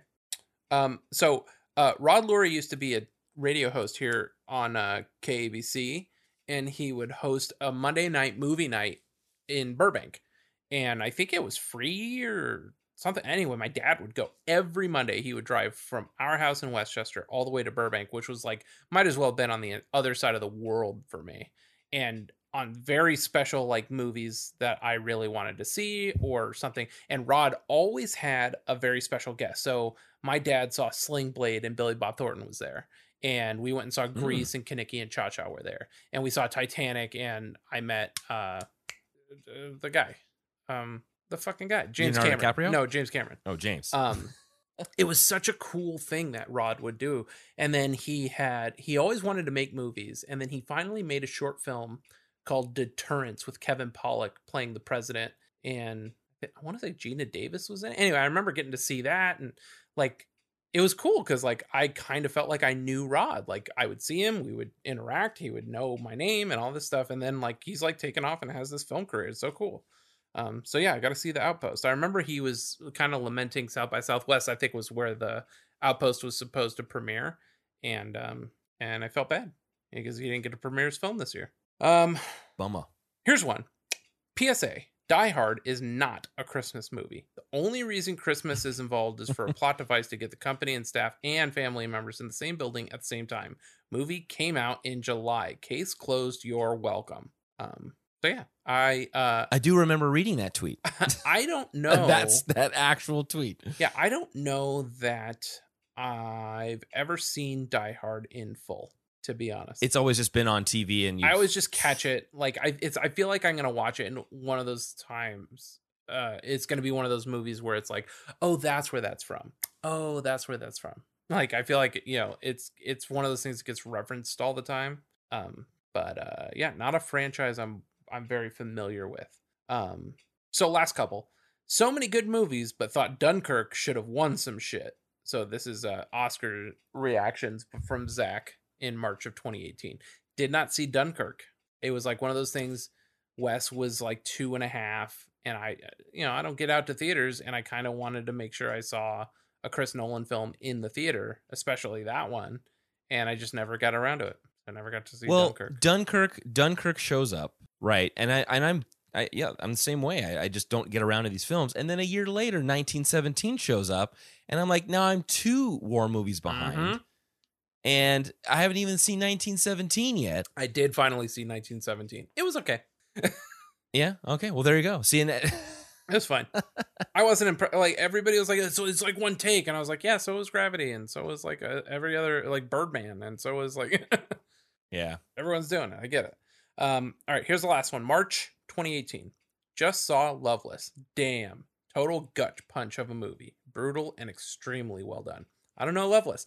I don't think I saw a single one of these goddamn movies in my little like uh movie like game. Cinephiles, man. Yeah. I just don't have that much time on my hands. No way. Can't do it. Can't justify it unless I want to stay up until 2 a.m. Right? You know, and then I got to get up at seven o'clock. I don't know. This just doesn't make sense to me. All right, let's get to some videos. Okay. Let's see. Uh, did you want to go through videos or talk about what they had um, in the community? I could do community. I have one thing for community. Is um, is Reddit still in the corner? Mm, Yeah, in my corner. I'm not talking about Reddit. Okay. I mean, unless you found Okay. something great. I'm trying to think. I did find something cool because of Reddit, if that counts. Well, I did find um, I did find something that somebody said that reminded me of Jake T. O'Donnell. okay, and he's my community thing. So Oh, okay. Well, here, let me read this because I'm I'm sure that Jake T. O'Donnell will have a better uh, please, yeah. uh, review on this. So this was from um uh this was a post from a couple of months ago and I've listened to them since Bleed American, but I'd never really delved into Invented it, and it's amazing. This is this is like they've released a brand new album for me because I'd never heard much from this album, which is great to say. Uh and that's all they were posting. Well, the Jerky Wasp had responded with, "Invented is probably my face my favorite post Futures album. I never understood why it's often maligned by fans. I think it came at a time before critical music journalism had deemed it cool and fun to be unironically into bands like Jimmy Eat World, which to most people are seen as legacy acts from a bygone era of emo punk rock. Integrity Blues got a few great reviews from some respected pubs out there, and I think the that influences a lot of people's perception of that album to be leaps and bounds ahead of their other output from the last decade, when in reality, this band has been remarkably consistent almost to a fault. Invented has some of the best band's work, uh, tons of driving, emotional, complicated, character driven songs, and Invented, the song is one of my all time favorites. Oh, that was pretty good. It's funny. I felt like I read that and I was like, is that Jake T. O'Donnell's write up? And it's not. But um, uh, I felt like I either read that or remember it or something. So uh, yeah. yeah, I haven't. We haven't ever. Uh, I don't think we've ever quoted the jerky wa or jerky wasp. No, not not before. not familiar. Although there is a uh, when we get to videos, um, there is a user who's come up several times, and I kind of feel like that dude's like a, a head. So uh, I'm excited to Yeah. to bring somebody new into the fold, one of our like recurring uh, community people. So uh, here is what Jake T O'Donnell said. Uh, J- this th- this number is high on his list. Okay, Uh, good. Uh, uh, uh, high, I maybe low on its list. It is a high number Oh, I see. on his list of one I to hundred. well, I'm gonna guess uh, the way that you said hi. I'm gonna go ahead and say 92. Ooh, ninety six. Ooh, okay. Close. Um, part of what made Invented such a cool record was the band's decision to present the songs from a young woman's point of view. One of the most vivid examples of this comes on Movie Like, which kicks off with stomping percussion before acoustic guitars take over and Jim spins the tale of a young lady down on her luck in the big city. People can get swept up in the romanticism of a new start. a new person, a fresh way out. But as Jim sings in movie like, it doesn't always work the way you want. Nothing movie like, nothing magic. People just tire to fight the constant battle. It's not the most hopeful song, but it's a good track from an underrated record, says Jake T. O'Donnell. mm. Yeah. Very high on his list, but well said. Yeah. Um, and that's what I Um, have for community. Did you? Did we? Uh, have we talked? I'm sure we mentioned it before about just the process that that Jim went through for for writing these. I think so, but it's it's uh, fine to touch on these- it again. Yeah, let's let's do that. So so for people that that aren't uh, um, that aren't familiar with with invented as it being like the closed narrative concept of uh, taking images, um, this was from a Chorus FM. Now you can Oh, stop look me if we've you. read through this Okay, before. cool. So yeah, Chorus FM. This was an interview with Jim Adkins, and and there's, it's just a it's a pretty decent decent interview. Uh, but they do ask the question. Also, this record seems to have more of a narrative structure than anything you've done before. I know you were inspired by some photographs and objective writing. Can you talk about what that process was like? And uh, let me just paraphrase this. So that I'll, I'll take the top top and bottom paragraph. So maybe like three years ago, I was trying different things to get my brain moving in a mindset for work. It wasn't necessarily to get material for songs. It was just really to get the synapse of songwriting. Um, and check this out. I would take 10 to 15 minutes and try to free write. So not even that long. He would he would spend 10 to 15 minutes and think about every aspect of who the character is and what kind of decisions they're making. Every aspect that came to mind, I would just write down. Then later in the day, I would be working on music, and some of the more interesting ideas from those sessions would find their way into song ideas. It ends up that maybe 85 to 90% of the record is based off of those type of sessions. Nice. Yeah, so just 10 to 15 minutes in the you know in the morning just to get the brain flowing, Yeah. bullet bullet points, and then uh yeah, and then flesh it out in the in the afternoon. Yeah, and this is I'm sure where a lot of people got the content for the Wikipedia, which you can read about the closed narrative quote. Um, Mm, good point. but yeah. yeah, well, I mean, we'll we'll we'll go back to this uh, this this interview here, but it doesn't unfortunately mention movie like specifically. It does go through some of the other tracks on the album, All right. but yeah. And there you go. That's all I got for Community, man. Tight. Um, okay. So I have uh yeah, let's let's go with some live performance stuff. I have two live performance videos of this. Sweet. How about you? Um, let me look. I've got of of Jim doing this, right? Uh, uh, of one is of the band, one is of Jim. I've got Jim's. I've got the band. Yeah, yeah. I've got two. Okay, we both have two. Let's start with the band because that was older. Um, this is from user Metaluke, who's come up before. Um, and uh, what's funny is sometimes I'll be like folding laundry and I'll just think about the pod or I'll be listening to the pod or choose a random old episode. And I always wonder, like, maybe it's not Meta Luke, maybe it's Metal Uke. You.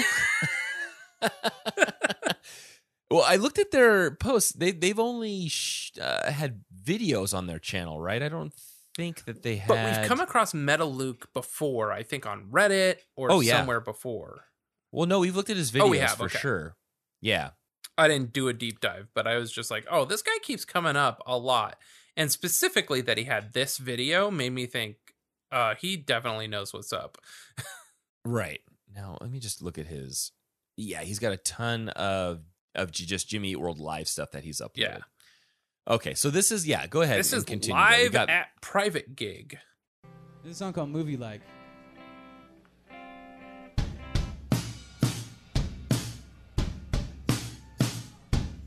My face coming down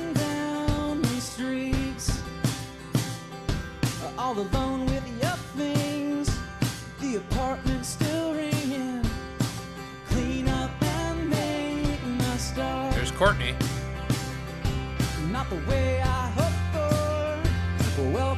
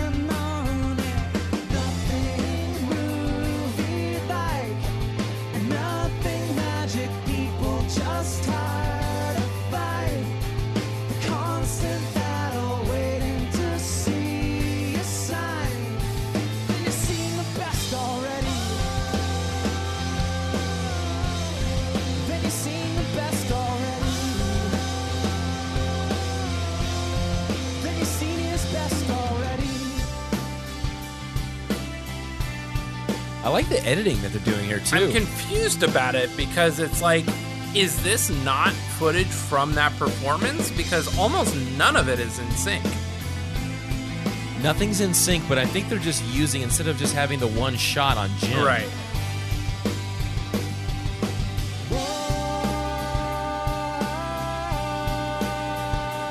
And it sounds like a board recording, right? Right, because it's so dry.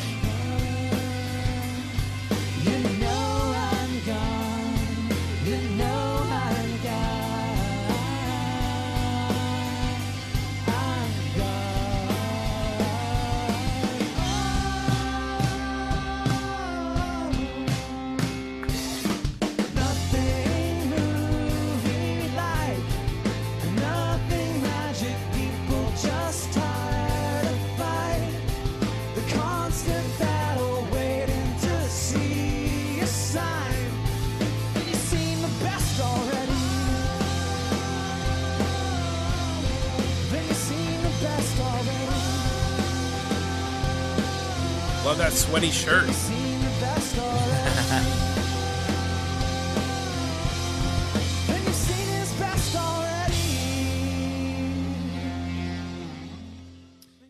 They, you know what? They this was a live show, and I think they achieved that. Uh, what's it called? The the swooshback or The, oh, oh, the suckback. Yeah, yeah. yeah. the swish? Yeah, the suckback. So this was posted November 2013. Did you find out more Yep. information about this show? So November 26, 2013. We go to the other videos that Metaluke has posted. Let me let me uh, search for this again. So if I put in Jimmy Eat World, um, they also posted. Ah, where's the videos? Shoot, you know what? I don't have it here. There was another track that they posted from a day later, same show. It said at private gig, um, and I don't remember if it was off of the same album, but that one was maybe a day earlier or a day later. So let's say the other video was posted on November twenty fifth, twenty thirteen. This one was posted on November I twenty see this big casino live at private gig. Um, It's Big Casino. That's what Yeah. it was. It was Big Casino. Okay. Do you see the post date on that one? uh, it is November twenty like fifth, a day or- twenty thirteen. yeah. Okay. So it's a day before this one. I went and looked on Setlist FM. Uh, if this was posted around the time that they were Uh-huh. doing, they were touring, the last tour date they have before they break over Christmas is they're in London, England at the O2 Academy in, in, in Brixton on November 19th. So I'm thinking that this show was somewhere in England within like a day or two after that because that, that's a small show. I don't know how big the O2 Academy is. Sure, yeah. Uh, Oh, and if it O2 was- I is mean, an ha- you- arena. yeah, I think it's so like that's a huge forum that- and size. this this looks more like the Canyon Club or uh, you know, some, like a smaller yeah, yeah, gig.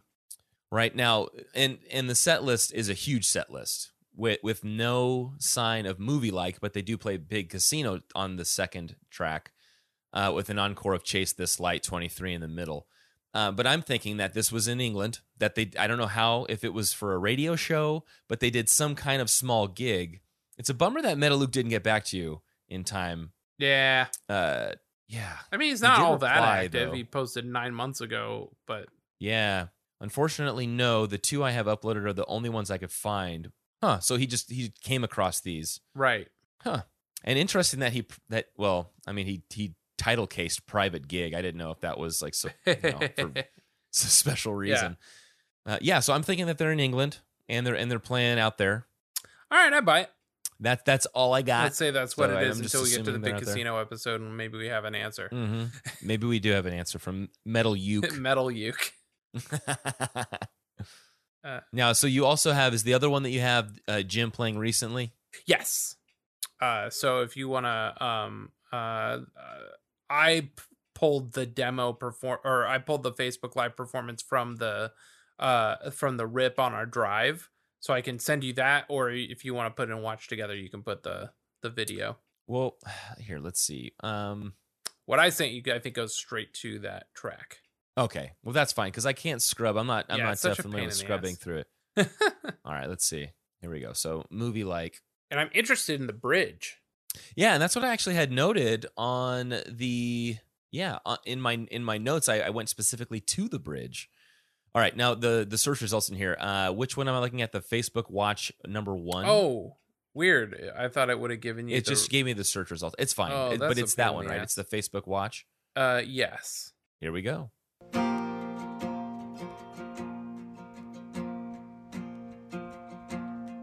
Face coming down in streaks. All alone with your things. The apartment still ringing. Clean up and make my start. Not the way I hoped for. Welcome to New York. There's nothing movie like. Nothing magic, people just had a fight. A constant see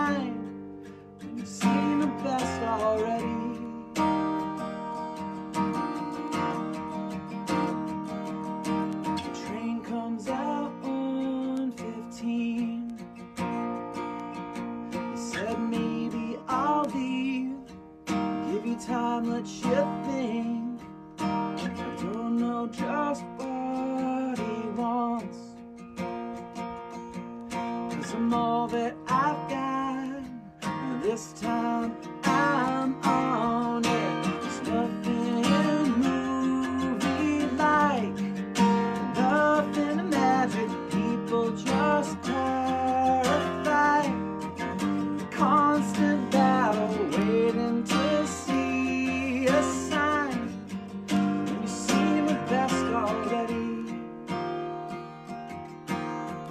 coming into the bridge now, right?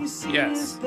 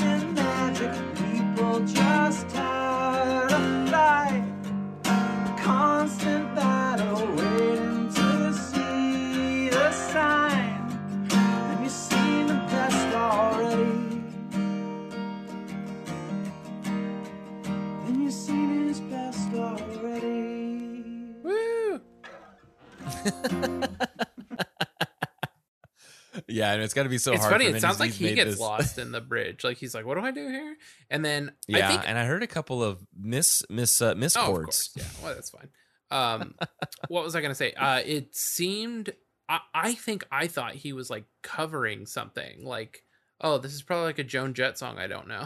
like, like in the bridge. You know what I mean? Like, Yeah, because I've just never heard that part. yeah. I had to go back to it because it just sounded. I was listening to it in the background on uh on the YouTube uh listing of it, and it sounded like he was ad like you like you were kind of mentioning there was he was like ad libbing there. And I looked back at the lyrics and I go, This time believe it, this time you'd better believe it. Wow, it's in there, Yeah. but it sounds nothing like that in the in the album track. So yeah. I agree. Uh, okay, so those are the two additional links I have. So then we've got our off the cuff videos things. So do we want to work our way up to um, what we uh, what we came across with Rave DJ? Let's do that. Let's let's work our Um, way up, up to it. I found this on Reddit, and it's nuts. It's just insane. Um, tell me if you saw this. I'm sure if, if I'm sure did so did you play this game as a kid? No.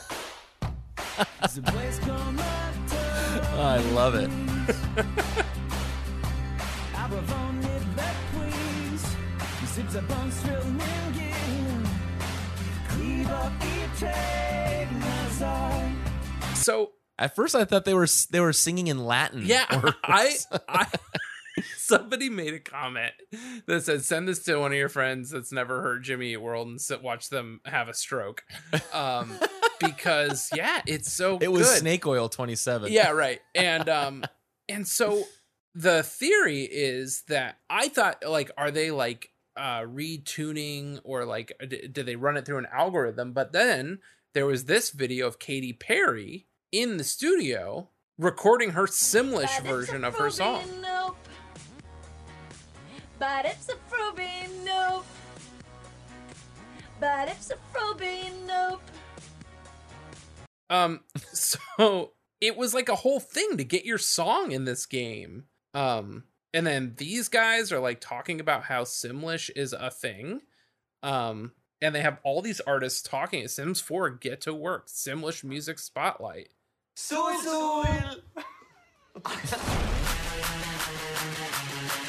What's up, everyone? We are New Politics. We are Echosmith. I'm Alan Wilkis, otherwise known as Big Data. Katie Tears, and I'm here today recording my new single, Whistle. The business of emotion. Everywhere I go, kings and queens Nothing's wrong in Simlish. Simlish. in Simlish.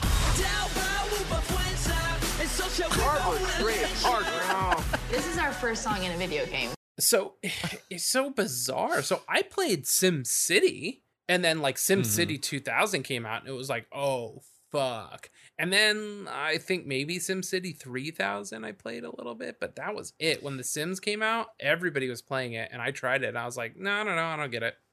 Um, Well, I had I, I think this was this may have been when I had the IBM, but I had an- a Commodore 286, so not the 386. I had some friends with the 386. That was the powerful one.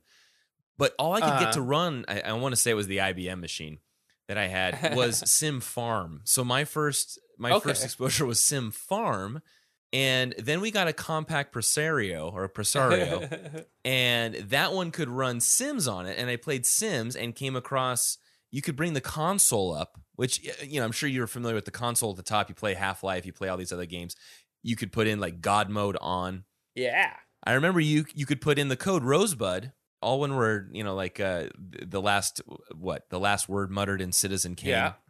But it would give you all this money that you could use, and that's how I ended up playing. I never played this The Sims the way that it was supposed to be played. So I always just start? Like I always thought SimCity was it, and then The Sims was like, oh, we're gonna make a fun like little thing. So it looks like February 2000 was the first Yep. Sims game. Um, Mhm.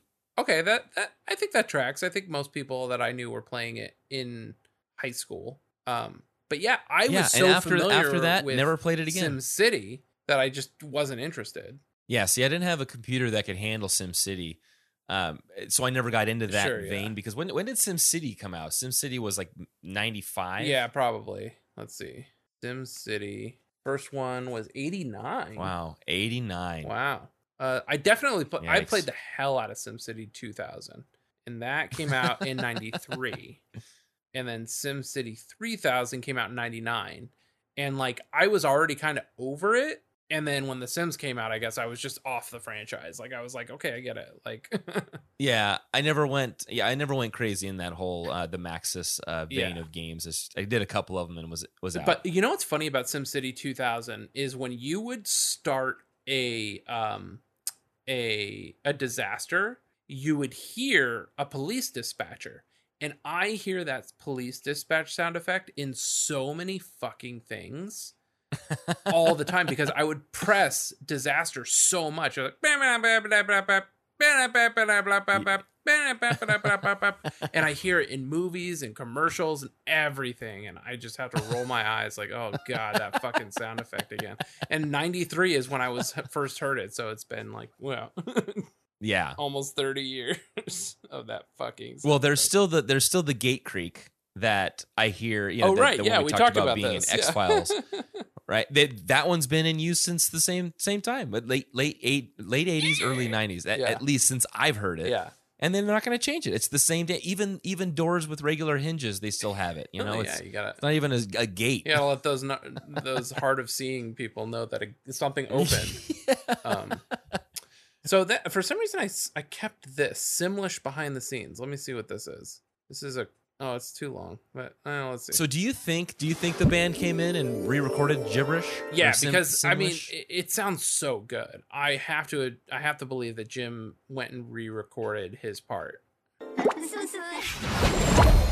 So this is Sims 3 World Adventures expansion pack, Simlish behind the scenes. Aggle to gosh. Bernabagavu. Simlish is the language of The Sims. It's when our characters get together and talk to each other and interact with each other or expressing their feelings. Simlish is what they use. The Sims is such a special and unique game that having our very own special and unique language. Look at that Apple Cinema display sense. behind her. We realized that it would be great And for him. players to hear popular artists doing a song, their songs in Simlish, and bring some of their world into the Sims games. Today I recorded a song in Simlish and it was amazing. I recorded my song Manos al aire, which is normally in Spanish, so recording it in another language in Simlish was really, really fun. No,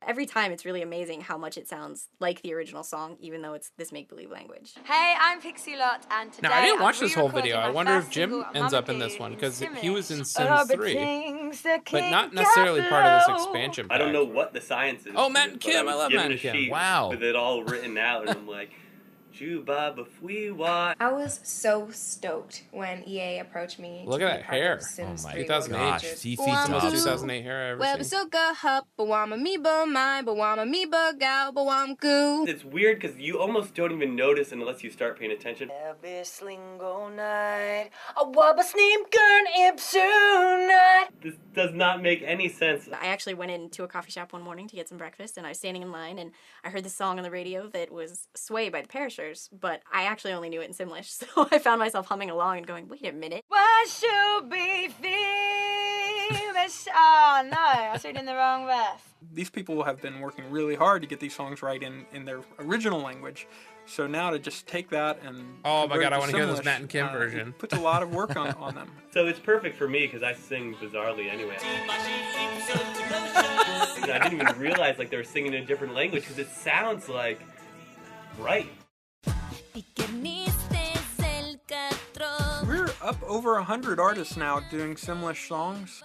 Nelly Furtado's being our most recent, and on, Natasha Bedingfield and Lily Allen being Jimmy some Eat of the biggest Say names Jimmy from Eat our most recent Come on. It really is so ah. much fun to be able to listen to their Simlish and feel like I'm telling their story, and I can make up whatever I want about it, and it really makes my game feel like my own. And the Simlish is a huge part of that experience, along with the music and everything they say to each other. It's just the Sims are the Sims, and that helps define them. Make sure to check out The Sims 3 World Adventures this coming November.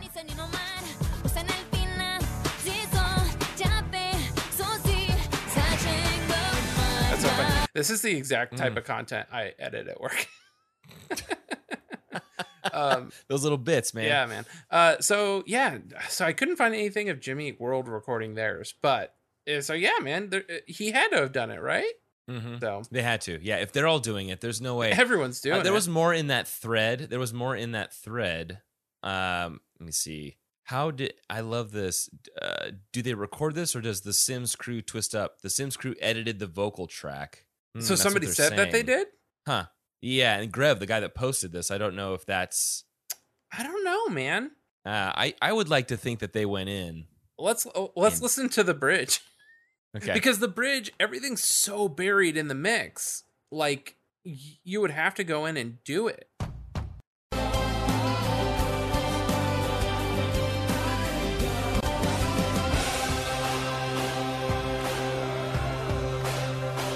Oh, let's go back a little bit.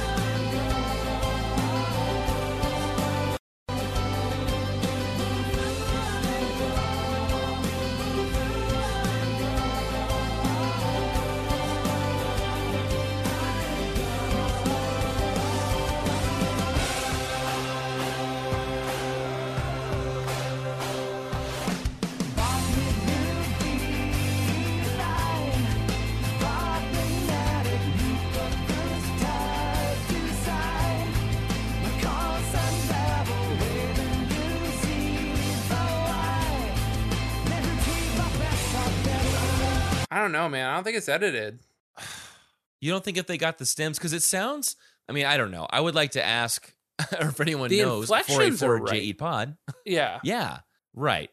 Yeah, they'd have to have the stems to do this. There's no other way around that. But you heard that uh, in the Matt and Kim when he was doing his thing, you could see him singing the part, but in the background they had the Simlish in the same post effect of you know like like that stereo spread Right. During during the chorus. So I- don't know who's engineering this or who's who's uh, mixing this at the end, but it sounds just like the right. Yeah. just like the uh, the actual track. Huh. I don't know. And what's funny is I feel like I went down even a further rabbit hole on this. um, but uh, I guess I'm grateful that I didn't find it all because it would have been too much. Uh, but I think it had to do with like record labels and it was like a whole thing. Oh, I know what it was. And we'll get into it in a future episode. But there was a whole thing about video game music video recreations. It was a TV show on MTV and there was a Jimmy Eat World one. And we'll talk about that in a Mm. future episode. But um okay, before we get to our, Okay. our rave DJ stuff, because I have two. One that you have not heard. Uh, and we'll play that one first. I found this amazing Japanese video called Movie Like. It's a uh Asayake no Ato movie like official music video. And I was like, oh, let me just see what it is. And the song is so good. I was like, I have to play a little bit of it. So Oh, Asayake no Ato. This is okay.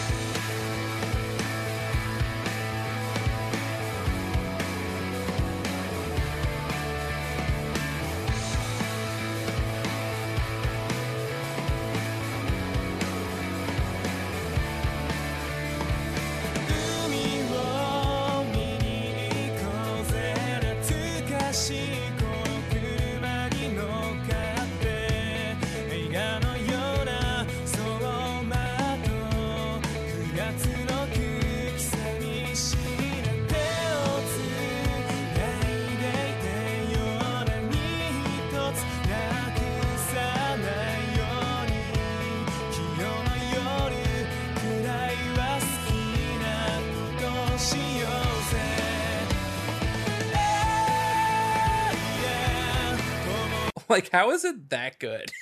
it's This so is really good. cool. And you for, you know you forget. I don't know where this was where this was filmed, but It looks like Marina Del Rey, but it looks like Yeah, also it- Japan. Like, Exactly, right? uh yeah, so that's I think what I was getting mixed up with is the name of that band is Asayaki no Ato, but there's a song. Have you ever heard it? It's a it's it's like a classic song. no, I don't know. Um let me see this. If, if it's a classic this. song, maybe I know it by not not the name though. Ooh, let me see if I can play this. Come on, it's memories. Memories. But it's one of those where how do you you know how you you you can't really figure out songs that are just um, musical. you know what I mean? Like how do you how do you find? Yeah, I'm sorry. Yeah, just instrumental. How do you figure out what that song is? Oh, Um, uh, um, Shazam. this was before that though. Oh, Asayaki no Ato. No man, I don't think I'll be able to find it in time. is it a, a song or a band that you'd heard of? It's a song, but it's just it's a whistling song. Here, let me see if I play it in this in this trailer here.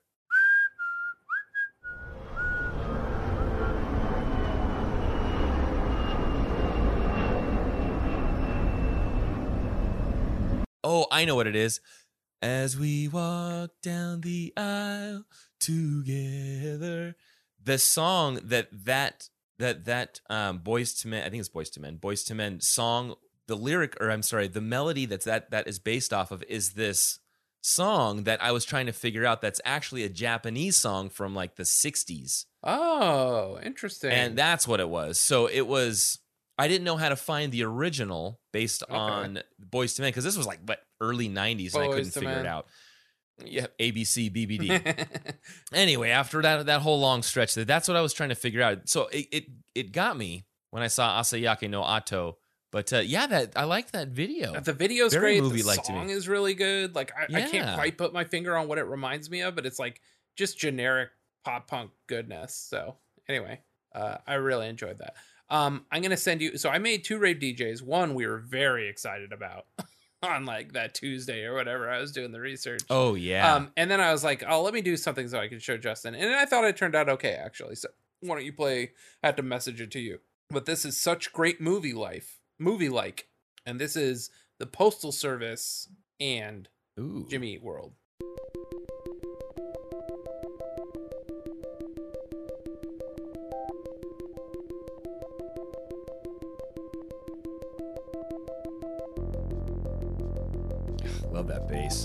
Dude.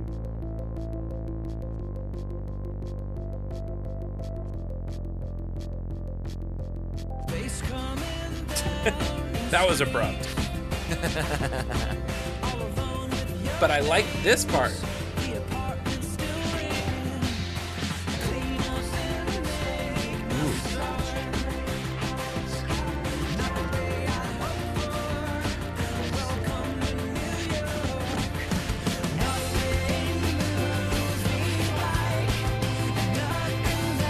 So we could pause it there, but um, mostly I thoroughly enjoyed hearing almost the double time postal service drums behind the verse. I thought that boom, sounded cat, cool. boom, cat, boom, cat. Yeah.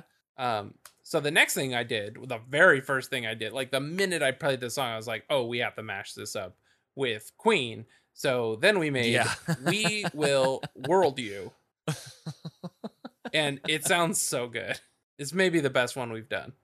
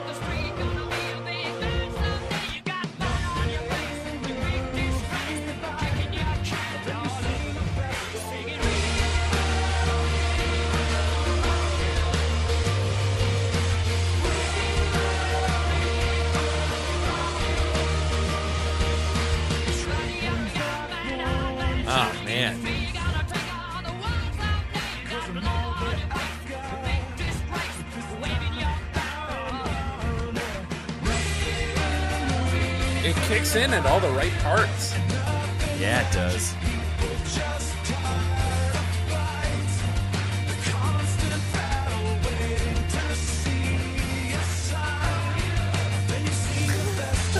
that rock. Yeah, I love the random rockiness.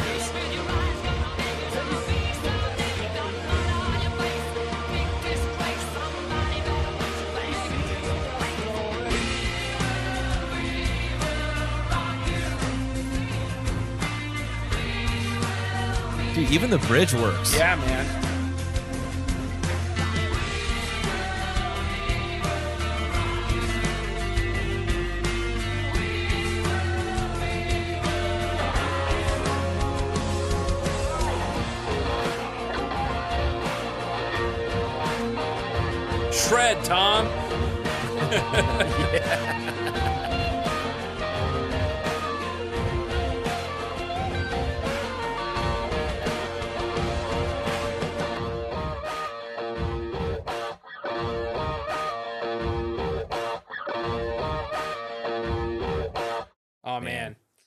Gotta. Re- we do post these. uh We gotta make sure we put these in um in the Discord too. Oh yeah, yeah, yeah, for sure. We, I mean, we can't do it too early, yeah, right? no, no, no, But no, no. We're not even going live with this episode on Discord, but yeah. I did. So I did make one. Oh. are you a fan of, of the week of the Weeknd at all? Yeah, love the Weeknd. Here, check this one out. So this one I was actually able to. I think this one will work here. Let me see if I can paste this into watch together. So I only wanted to play a little bit of it. See if it plays. Movie like lights. Oh hell yeah!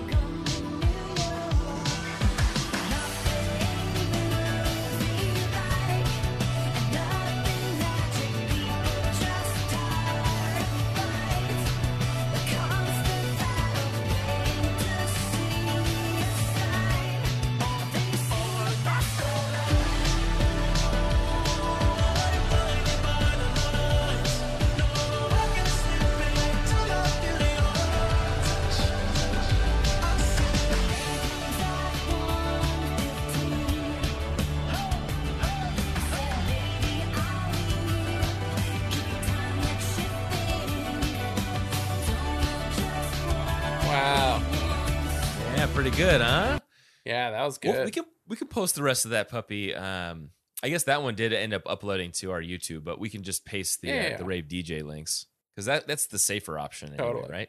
Yeah, that was good. I enjoyed that.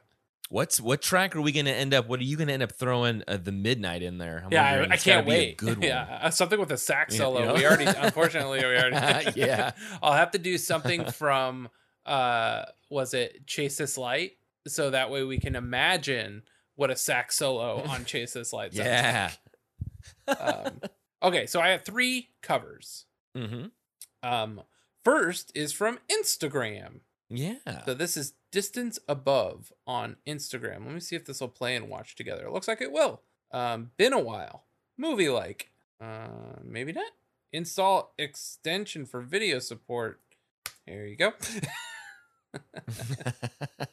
I've got I've got the link. here, okay, good. Oh, you had him? I- I Yeah, forget yeah, where I I, saw him. him. He posted somewhere like Reddit or On it was on Reddit. Okay, yeah, cool. It was Siebes.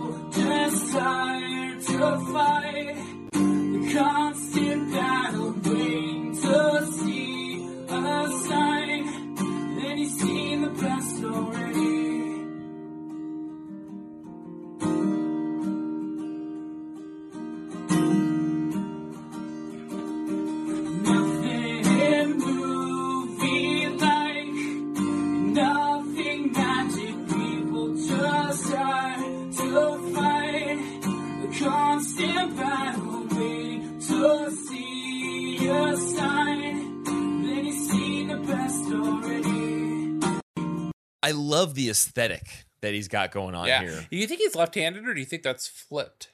Ooh, um, uh, there's no ring, huh? You can't see any oh, ring. that's a good call. Yeah. And There's no text behind him. Mm, and I can't see. You know what? I Atticus is uh, readable, so I'm going to go ahead and say that he's left-handed. Oh, what what what is what's this Atticus on his stuff? So he's got. Uh, he must like Atticus. It's on his um, Telecaster. You can see it on the pick guard. Oh, I see. So, So, Atticus and is not a could- band. Addison the brand. Uh, Atticus the brand. You mean? So this means yes, I'm sorry. I'm sorry. He yeah, Atticus. Uh, the, and he's got that's a the dead- Phoenix, a Jimmy Finch. Eat World Phoenix You're sticker right. on there. Uh, so he uh, is a Blink fan and a uh, Jimmy Eat World fan. Be- There we go. Because Atticus was their clothing brand. And, and Finch. Finch was a band, right? Finch was a a band, band. and Finch, Finch was an. Atticus band. So Atticus was started by Mark and Tom of Blink One Eighty Two, and they wanted to support their friends, so they bought a couple tour vans and let the bands that they wanted to support use them to go on tour, and they would supply them with shirts and stickers and things to give out at Mm. shows. Oh, okay. we all like the sheep that we are, bought all of the stuff we possibly could. I had so much Atticus stuff. Um, Yeah. Uh, so yeah, I sent you another one. This is another one. Um, Nick Lucas, and he posted this to the Jimmy World fans Facebook group, which All you'll have to be signed into Facebook to play. But Uh, yes, and I luckily I'm still signed in here. Woohoo. unique voice, good acoustic cover.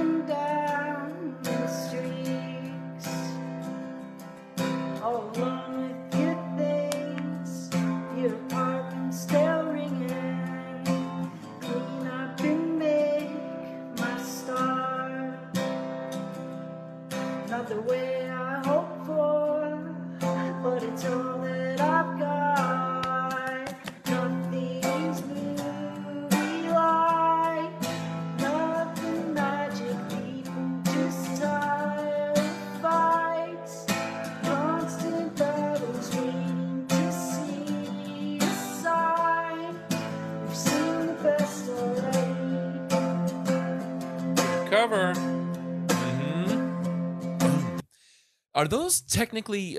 Are you? Do you have his up? Are those horn rimmed glasses the ones that go up over the top of the glasses and there's nothing on the bottom? Uh oh, right. Yeah, what do they call those?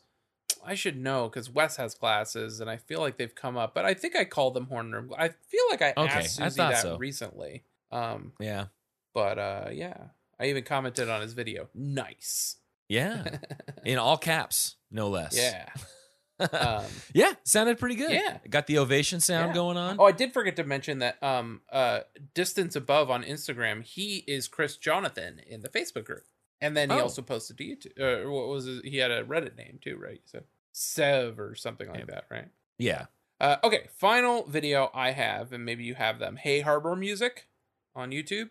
Uh, no. Oh, sick. So that one's really good. Do you want to do yours first, and then uh, I have one from SoundCloud.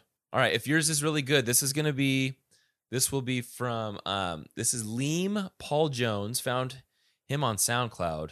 and is this the guy you said that three years previous did the same thing Jim did in the? It had to be.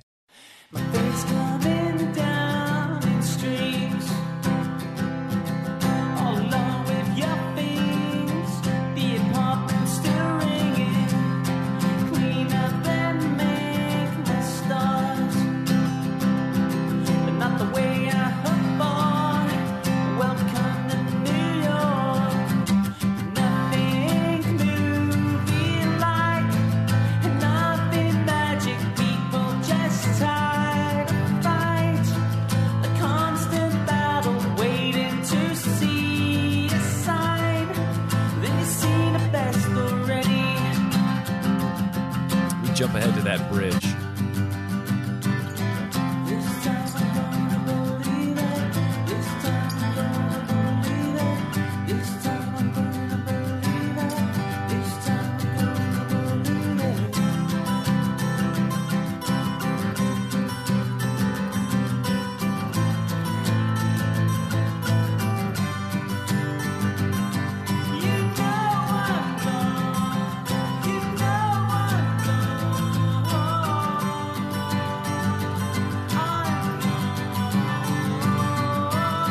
So this was posted four years ago, which is uh, well before Jim's solo performance this year. Um, but he had to have heard it somewhere. It sounds just like Yeah, how wow, he delivered yeah. it, right? But yeah, Liam Paul Jones has got it going on. I love his voice. Sounds like, kind of like Jim. Yeah, totally. I dig it. Mm-hmm. Well done. All right. Final cover is this one from, like I said, Hey Harbor Music. Jimmy Eat World movie like cover in studio. This is a full band cover, and they did a really good job.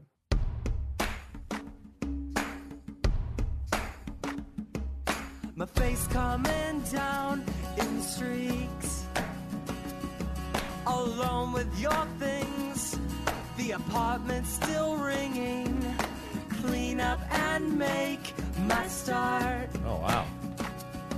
Not the way I hoped for. Welcome to New York. Nothing movie like. And nothing magic. People just tired to fight. The constant battle waiting to see a sign. Then you've seen the best already.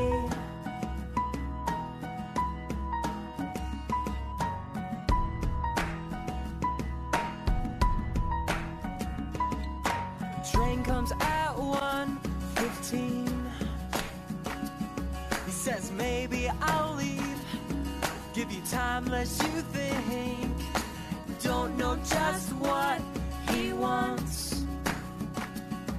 But I'm all that I've got. But this time I'm on it. Nothing movie like and nothing magic. People just tired to fight. Constant battle waiting to see a sign. Then you've seen the best already. Then you've seen his best already. Then you've seen his best already.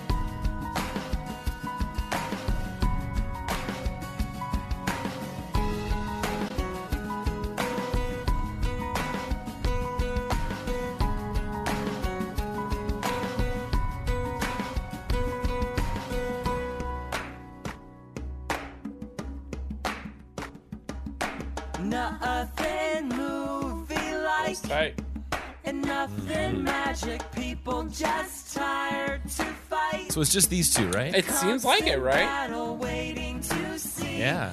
a sign. Then you've seen the best already.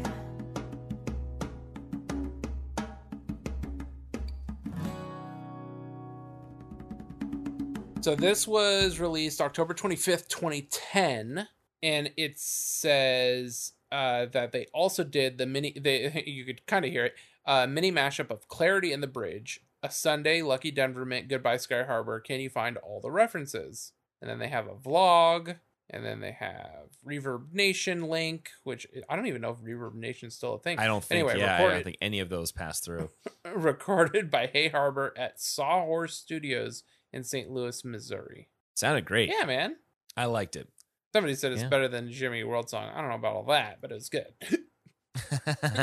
so, Justin, what are your final thoughts on the song "Movie Like" by the band Um, I I like it just a little bit more. Well, you Me know, too. like I said, it was one of my one of my uh, d- d- top tracks on this album already, and going through these, these lyrics, man, it just it adds a, a little bit more to it. I love it, man. Yeah, I think they did a really good job uh, being songwriters as opposed to um, minstrels. Is that what you would say? Like a yeah, yeah. Yes, with their uh with their metal metal ukes and their lutes. Yeah, right. um, so yeah, um, that I, I I think it's a terrific song. Uh, that sounds like Queen, and I'm glad we did that mashup, and I thought it sounded really good. Um, so yeah, um, unless you had anything else to say, I think everybody should uh, uh, continue to so we can get out of this goddamn pandemic. Uh, wear a mask and be excellent to each other, and party on, dudes, with your masks on though. and wash your hands.